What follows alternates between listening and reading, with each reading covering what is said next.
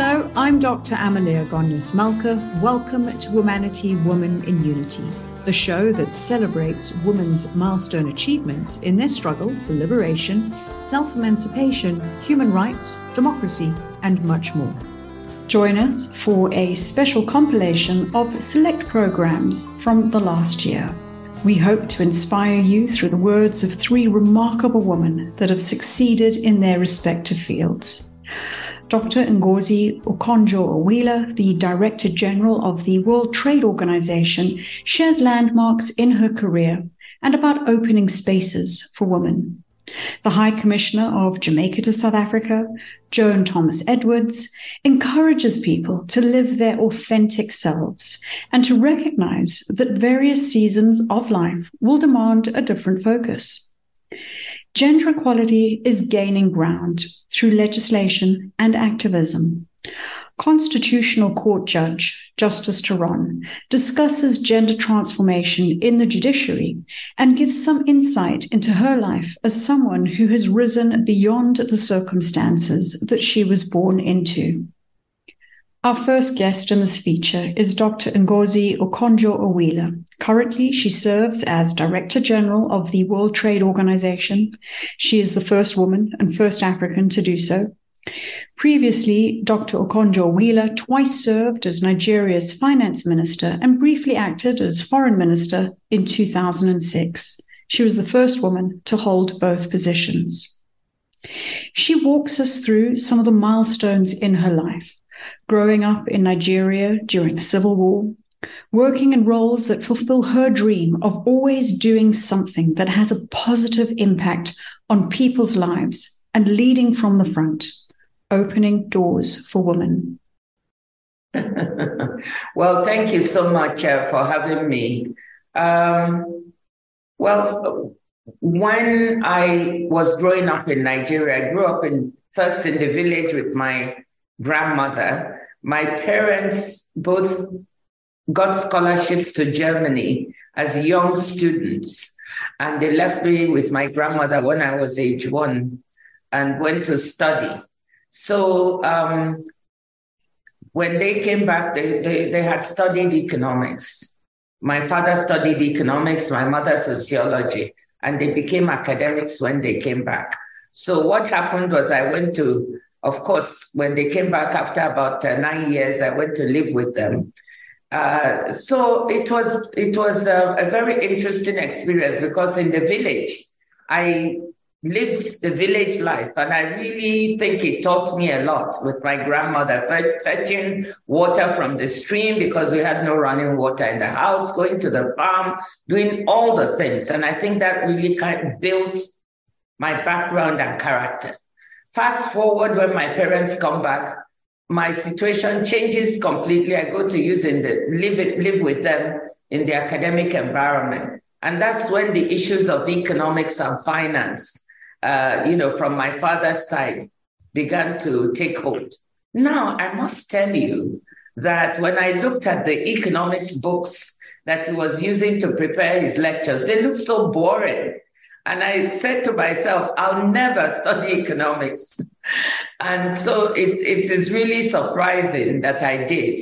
As you said, during part of my childhood, we had the Nigeria Biafra War, the Nigerian Civil War, from the time I was age 12 to 15, um, where my parents lost everything and had to start afresh.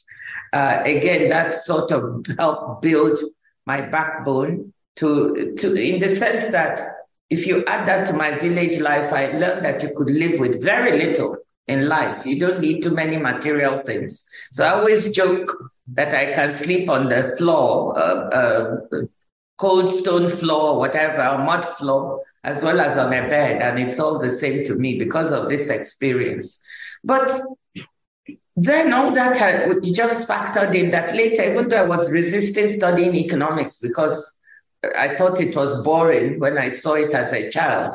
Um, I later found that this is really a field that can give me the kind of grounding in finance and economics that would help policy changes that could really lead to better things to improve people's lives. So that's what led me into that field. If you want to, to have a big policy impact in a developing country on people's lives, what's the a good field to go into? I think it's finance and economics. Absolutely. And you were Nigeria's finance minister for two terms, so dealing with policy, and uh, it also had a, a period of being foreign minister. Can you walk us through some of the significant milestones in your career? Wow. First, let me say that I, I am so grateful to God uh, that I've had a very interesting and amazing career. I want people to know I didn't target being a finance minister. What I wanted to do was be a development economist, trying to make policy and uh, work on programs and projects that would help poor people in developing countries. But, and I did that.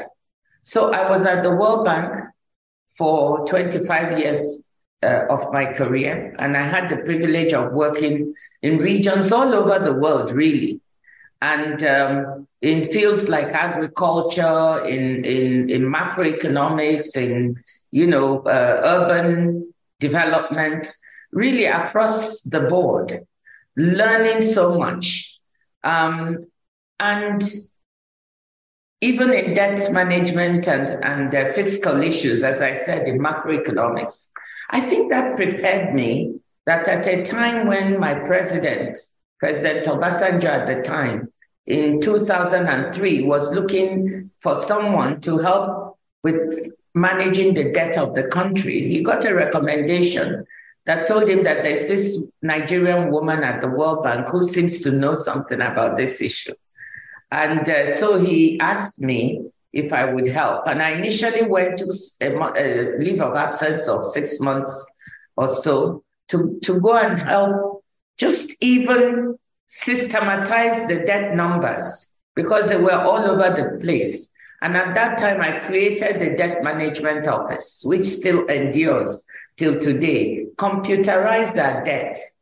So you could you really have a handle at the press of a button. How much do we owe? Who do we owe it to? And what's the debt service? Subsequent to that, when he was looking for a finance minister in his second term, that was when he asked for me to come and be the finance minister. So it just built on work that I had done earlier. And that was a big milestone. I, I look back on that. I always joke again that nobody loves being finance minister. I did it for seven years in two terms. And it's very hard uh, because nobody likes you. Your colleagues don't like you. because you, they see you as the obstacle to their getting more uh, more resources. Sometimes your boss doesn't like you because you have to say no. So that was, but it was a big milestone because we were able to do so many reforms. We were able to triple the growth of the economy from about 2.3% to 6%. We were able to fight corruption. And so I regard it and clear the debt, $30 billion uh, uh, external debt of the, of the country that was such a drag. Uh, and we didn't have money to pay. We also got rid of that. So that was a big milestone. Um, and, and then after that, um, I um, had the opportunity to go back to the World Bank to the number two position as managing director operations. And um, from there, when I left, um, I went back to the to my country as finance minister for the second time. And then uh, after that, I left and I went to become chair of Gavi, the Vaccine Alliance, for five years. And from there, came to the WTO. So, uh, uh, what I want to say is that all these jobs have enabled me really to fulfill my dream of always doing something that has an impact, a, a material impact on people's lives, trying to change them for the better. These have incredible impact. The other area that always concerns me is the fact that we have so few women occupying leadership positions.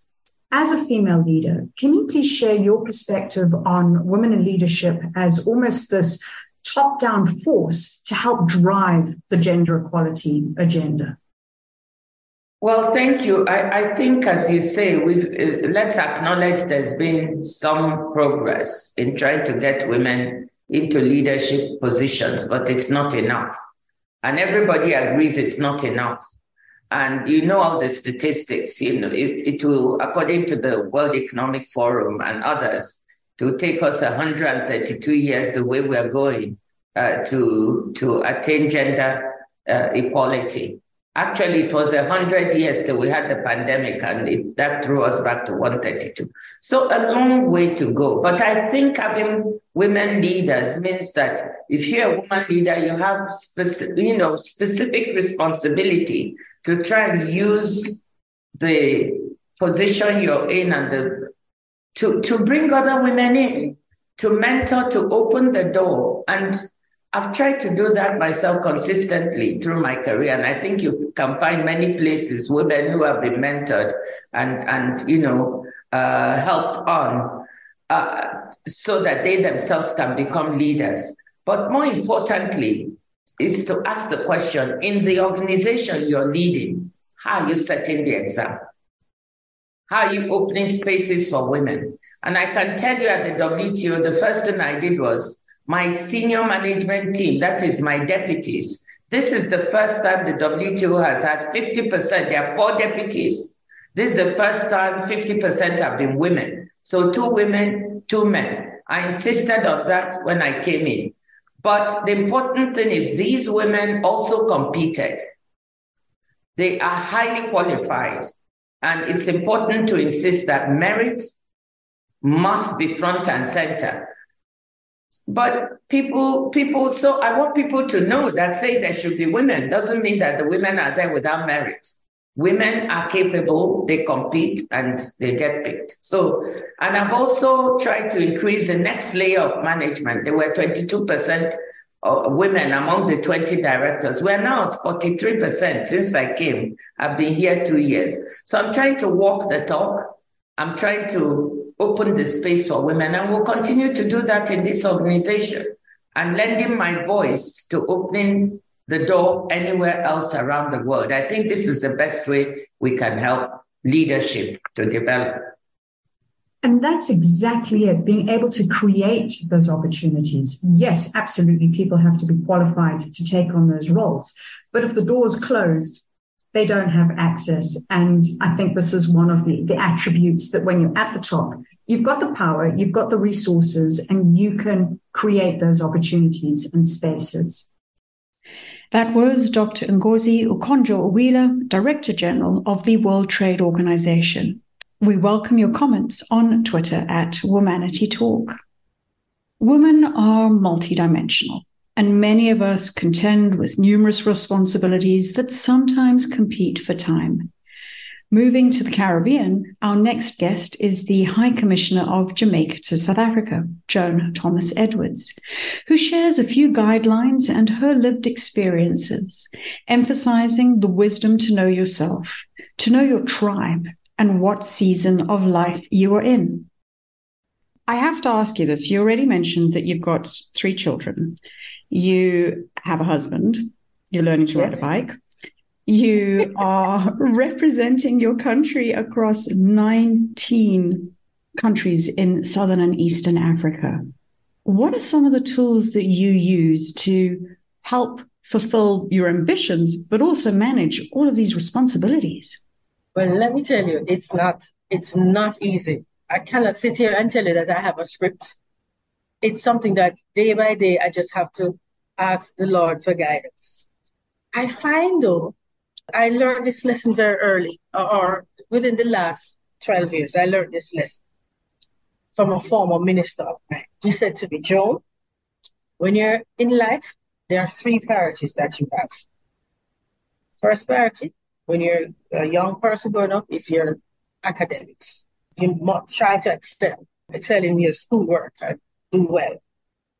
Then, when you begin the working world, the next priority you have is career and your career development. Then, when you get, if you have a family, the next priority is your family. Which one is the most important? And he says, you think you have different milestones at different times, and everything has a place at certain time. So you have to understand the time. And if now is the time for family, Now is the time for family. So family must be the center first. Now, at this point, and then the other things you work around that. So I use that as a guide. For example, when I started a family, I took a break from the ministry. Three years I was away. You have to make those decisions. Sometimes you have to make some tough decisions. But it's you you need to know what season you're in. So this now is the season for family. There was a time if, um, 20 years ago, it was a season for building career. Now is the season family. So you take decisions based on the season that you're in. So my season now is family. I took three years off in 2015, 20 thereabouts, to deal with um, 2012, 20 thereabouts to deal with family issues. I took a sabbatical away with my husband. I went to Belize, and even then, they did call me to do some work there. That's when I did the legal work, but we were there together with the family, young, young family at the time. So you have to take those kind of decisions. So it's not it's not easy. And some people may choose that they don't want to have the family first. That's their choice. But I believe that you can have them all. but it's just a matter of the choices you make when you make them. And sometimes um, my job is a lot of traveling. I may decide all right, for this this next trip, I might try to do it remotely. Why not do a remote thing and delay so that you can be there for their graduation? Why can't I delay so that I can be there to, to do a little play date with them? Why can't I delay a bit? Because you'll never capture these moments again. You know? You'll never. The career opportunities, I think they will come again. Hey, you know, or if it doesn't come now, don't feel that oh I have to I have to have it now. I've got to I've got to be an high commissioner now now no no no. If you it's all it's all in your mind. You have to understand the season you're in, the time, and what's important. So that that's the message that I will, give you. It's a powerful message. And I really appreciate that you you shared that because it it comes from the heart. It comes through your lived experiences, and it's a it's a reality check. I, I love the view of the seasons of your life. It's not what's happening in someone else's life, what's happening in a ministry. It's the seasons of your life, what's important for you, and thinking about those stages, those advice elements of focus on your academics, then focus on your career, then family becomes important. It's that that fusion. Yes. So, uh, High Commissioner, we've just spoken about some of your ingredients that you use as as a coping mechanism. Can you please tell us about a few women who've been important change agents in Jamaica? There's so many, but I'll, I'll pick out a few. In the foreign service itself, I'll, I'll pick out one person who was a role model to me when I was growing up. She's the one who guided me. Her name is, she's now deceased. Her name is Ambassador Patricia Durrant. She was a trailblazer in terms of a career foreign service officer and an ambassador. And she, I grew up with her tutelage. So I, I was one of her disciples. So I learned a lot from her. She had to break the glass ceiling was because at the time, the foreign service was not one that it was rather male dominated. So to become an ambassador during the early 70s and so it was not easy. So I, I, I always start with that, say that I build on the shoulders of those who went before me, the women who went before. Ambassador Carmen Paris, also deceased, first female ambassador to Jamaica, and Patricia Durrant. Presently, those living, we have our own foreign minister who is um, first female foreign minister. So that's quite an achievement, and we, we quite admire the fact that we have a woman champion. The first female prime minister was also um, Portia Simpson Miller. She broke the glass ceiling in 2006 when she became the first female, and she served twice as prime minister. So those, when I look at the, the lives of all those ladies, they have really helped to shape me. But fundamental to that is looking at my own mother. my mother, I would call a regular citizen not necessarily, but somebody who inculcated the values that I have.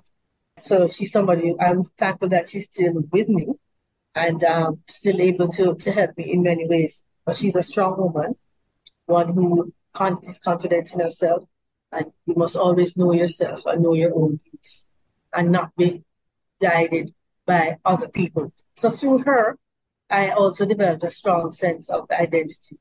So I, I share a little story now, and I, I know I'm digressing, but this is peer pressure. I learned that I should be my own self.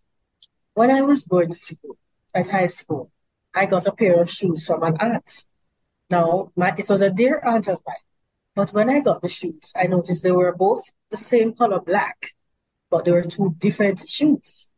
One left, one right. Well, I decided at the wee age of 12, 13, that I'm still going to wear the shoes to school. And so I said, why are you going to wear the shoes? I'm going to laugh at you. I said, I don't care. I'm wearing my shoes. And I wore my shoes to school. They laughed at me. And after a while, I laughed back with them. And after a while, they stopped teasing. So that's one lesson. My mother allowed me to do it. I just do it if you want. I like the shoes. But the lesson there is have an individual thought. Don't allow yourself to be swayed and by others. And the peer pressure thing, you have to rise above that. So those are my lessons that I, I have to learn from strong women in my life because to succeed, you really have to have a strong sense of self. But sometimes you it's it's a lonely road. What are some of the things that you've found have helped you attain that sense of self? Well, I believe it's my faith primarily as I grew in faith and understood my purpose in life. That's helped me, that helped to steer me to know that God had a path for me. There's a plan. And I just need to stick to that plan. It, so you can't, you have to drown out the maddening noise. Everybody has a different plan for you. So that's another thing. If you're not a strong person, people will define who you should be. People will look at you and say, oh, you're so, or you're from that class in life. So therefore you can only rise to there. People told me when I was doing when I was doing some of the things that I told you I did, I told I was crazy. How are you going to take three years off uh, the time in your career where you're going to be taken off? Why are you going to be taken off? If I followed people, why did you want to, to get married? You know, being single is better. But you know, you hear all sorts of things. So you have to know what God is saying to you, and that uh, and know His purpose, and that will build that is what has helped to, to steer my uh, my focus. So you have to keep focused and surround yourself with people who are equally focused too. If you surround yourself with the wrong people, you will be misguided. And that's where you need God's wisdom to tell you who to trust, who to. So I have been very privileged. I've had some very good people in my life. Some are deceased now. A very dear friend, Carol Kirk, we served together in Washington. She's now passed on, but she was an excellent role model for me and one who, who could speak into my life and say, Joan, if you're going on the wrong path, that's not right. look there, here. So somebody like her. So God places different people in your life at different times. I mentioned some of the other role models, but there is my mother coming up, um, strong aunts, my family, strong women that's how they are. And very accomplished. And um, other professionals who I saw, and I modeled some of them. Thank you for sharing some of those insights and the, the, the strength in yourself as an individual, and also still at the same time being receptive to take in the right form of wisdoms as opposed to being um, I don't know curtailed by. Yeah. you don't want to be a clone. I tell other people, do not be a clone. You must not be a clone of other people. It happens all the time because it's very easy to fit in. Why do you want to stick out like a sore thumb and hear that, oh, oh you're a pariah because so and so? When you check it out, sometimes some of the people who are being ostracized, sometimes they are definitely, they're forging their own path. And because they do not fit into the mold, you are ostracized. It, happens. And I, I can speak from experience you don't fit into the mold. So you, you hear all sorts of things about yourself. You hear, oh, you are, you lack emotional intelligence, or you, you know, all sorts of things that you cannot measure or are quite subjective, you know. But you have to be careful. You have to have that wisdom to know, know yourself. That was the High Commissioner of Jamaica to South Africa, Joan Thomas Edwards. You're welcome to post your comments on Twitter at Womanity Talk. Legislation has been instrumental in changing the world to recognize women's rights. Part of that process concerns the people who mete out the law. Our next guest is Justice Leona Theron, who is a judge of the Constitutional Court of South Africa. She articulates why she, together with her co founders, founded the South African chapter of the International Association of Women's Judges as a vehicle to increase the number of women judges and promote equal justice for women and girls throughout the world. Justice Theron is living proof that the situation one is born into does not dictate their future. And she shares how her father's vision for her propelled her to rise above her circumstances. Everything is about an evolution, and what may have been right at one point in time has to shift and adapt to yes, the yes. next stage. Yes, yes. You were also founding member of the South African chapter of the International Association of Women's Judges. Why yes. did you and your colleagues feel the need to establish a South African yeah. chapter? Um, let me start off answering that question with a quote from a person that I admired greatly, the late, the late and great Ruth Bader Ginsburg. And she said, women belong in all places where decisions are being made. And I think the chapter adheres to those values. And it was founded in 1991 as a non-profit, non-governmental organization that brings together judges from all levels in the judiciary worldwide. The founders of the International Association began with the vision of increasing the number of women judges and promoting equal justice for women and girls throughout the world. So the transformation that we need and we have seen in our judiciary, it's not unique to South Africa. Worldwide, there was a problem where women were underrepresented on the bench. Now, in 1994, and that was not long ago, and this might surprise you and might surprise the listeners, there were only two women judges in South Africa. The one was Judge Leonora van den Heever and Judge J- Jeanette Traverso. That can never be justified in any society. Two women judges in 1994. And when we established the chapter and we were inaugurating it, then President Thabo Mbeki spoke at our inaugural session. And he noted that the transition to a genuine democracy in South Africa requires that we put an end to the underrepresentation of women in the judiciary. So one of the vital objectives of the local chapter was the attainment of gender equality in the judiciary as a feature of democracy. Just as we needed transformation in terms of race, so we need transformation in terms of gender. And one may ask, why should the judiciary be transformed? After 1994, our constitutional order was replaced by a regime which whose oppressive laws had caused untold harm to many and the majority of South African people. Many black South Africans were subjected to forced removals, detention without trial. The laws were devised to keep black people oppressed and in a position of subservience.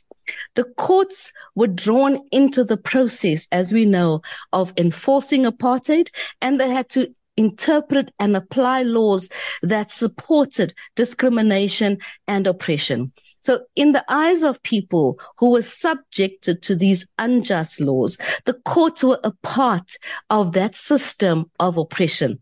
And our former deputy chief justice said, and these words are so true. He said, justice had a white, unwelcoming face with black victims at the receiving end of unjust laws. Now, we can also say and apply that to gender. Justice must not be seen to be meted out only by males because people in appear, appearing in our courts are males and females. So we need a judiciary that reflects the diversity of the people that it serves. And this supports the rule of law. And as you know, we don't achieve anything. We don't achieve change. We don't achieve goals if we don't work towards it. And the establishment of the chapter was to hasten the process of transformation of the judiciary. Race, gender, and class serve as intersecting factors that put women in a particularly vulnerable situation. I speak from my own experience. I know I've risen above my circumstances, but my first roadblock was that I was black. My second roadblock was that I was a woman. So it was obstacles that I had to overcome. And the obstacles that I've overcome are still in place for so many women. But in view of these aspects of obstacles, which are 100, 100% real, these are your identity. You can't change your race. You can't change your gender. No, we can't. We can't. And let me add, I wouldn't want to. Speaking for me personally, I'm a woman, I'm black, but I've lived and I am living a wonderful life. I don't, I don't want to be changed into a man. I accept that I'm a woman and I can do my best as a woman, but I need government support. I need society support. And I am one of many women who have risen above my circumstances, but there are so many who have not. I'm very active in the Wentworth community where I come from. Often I go there and I participate in workshops, but it also saddens me when I'm, when I am there because I manage to escape that cycle of violence, of drug abuse, of woman abuse, of teenage pregnancy. But there are still so many who are trapped in that cycle. How did you escape? What were those elements? I have to say that it started with my parents. Um, I recently watched the movie King Richard, where King Richard had mapped out a program for his two daughters even before they were born. He mapped out the program that they would be champions, Wimbledon champions. Um, I have a similar story at a different level, of course, not, not, not Wimbledon champion. When I was five years old, my father decided that I would go to university. At that stage, we were living in Wentworth. The only university open to brown people like me was the University of the Western Cape. The predominant language of the Western Cape at the time was Afrikaans. And my father said, if I wanted to go to university that was predominantly Afrikaans, in Afrikaans region, I had to learn to speak Afrikaans. So he enrolled me in the only Afrikaans medium school in Durban for brown people when I was five years old. So my career, my future started being mapped out when I was five years old. And I like to use the story, particularly when I'm speaking to people in Wentworth. Recently, there was a father's workshop, and I said to the fathers, What is your vision for your children? Write out your vision for your children.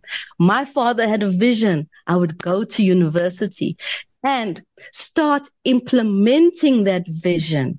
As soon as your children are born, implement the vision. Venus and Serena's father had the vision before they were born. And I say to people, I was an ordinary five year old child in Wentworth. Nothing special about me. But my father said, this is the vision he has for me. And this is the path we're going to follow to reach that vision. From the age of five, I knew that I'm going to university. I had no idea what a university was. I had no idea what anyone did at a university, but I knew I'm going to a university. And I think that was the start of the foundation that was built for me. And I had parents who worked hard, parents who protected me from the social ills of my environment. I had parents who kept me busy. They took me to church, one of the institutions in a community like Wentworth. Church is free. It takes your time. It occupies you. And that's what church did for me. Church instilled a love of music in me. From a young age, I learned to play the piano. Church instilled with me certain disciplines and values. And all of that did not require money. And I think parents of today can do the same. There are so many organizations that work with children, that work with women, and they support it. They're NGOs. And if we can get involved, and there are still so many churches as well. Mm. And, and I think that that was the foundation for my future success. That's an incredible story. And I love the parallels demonstrating that this is something that the parents can do for their kids. So starting in the mindset university at age five, you went on to get your BA, LLB degrees from University of KZN yes. and an LLM from Georgetown University in the United yes. States, where you studied as a Fulbright scholar. You were appointed to the bench in 1999, becoming the first Black woman judge at the KZN KwaZulu-Natal High Court. At age 32, you were also the youngest judge to have been appointed in South Africa at the time massive achievements and several firsts. You've shared the dynamics of how it began. What impact do you think becoming a judge has had on your family and your Wentworth community? Um, let me just go a step back. I was the first person in my mother's family and in my father's family to pass matric. And at that stage, when you pass matric, your name would be in the newspaper. I still become emotional. When my name was in the newspaper, you would swear we had won the jackpot. Wow. yes. And it was my family. It was the extended community. It was almost the whole of Wentworth that was around us there that was celebrating because um, it was an achievement for our community. And I think it was a recognition that other children can achieve that as well. And that's the important thing that I like to say. And I know I'm concentrating on Wentworth, but it's because I, I, I often get invited to come back there and I'm happy to do so. And I say, I was here. I walked these dusty streets.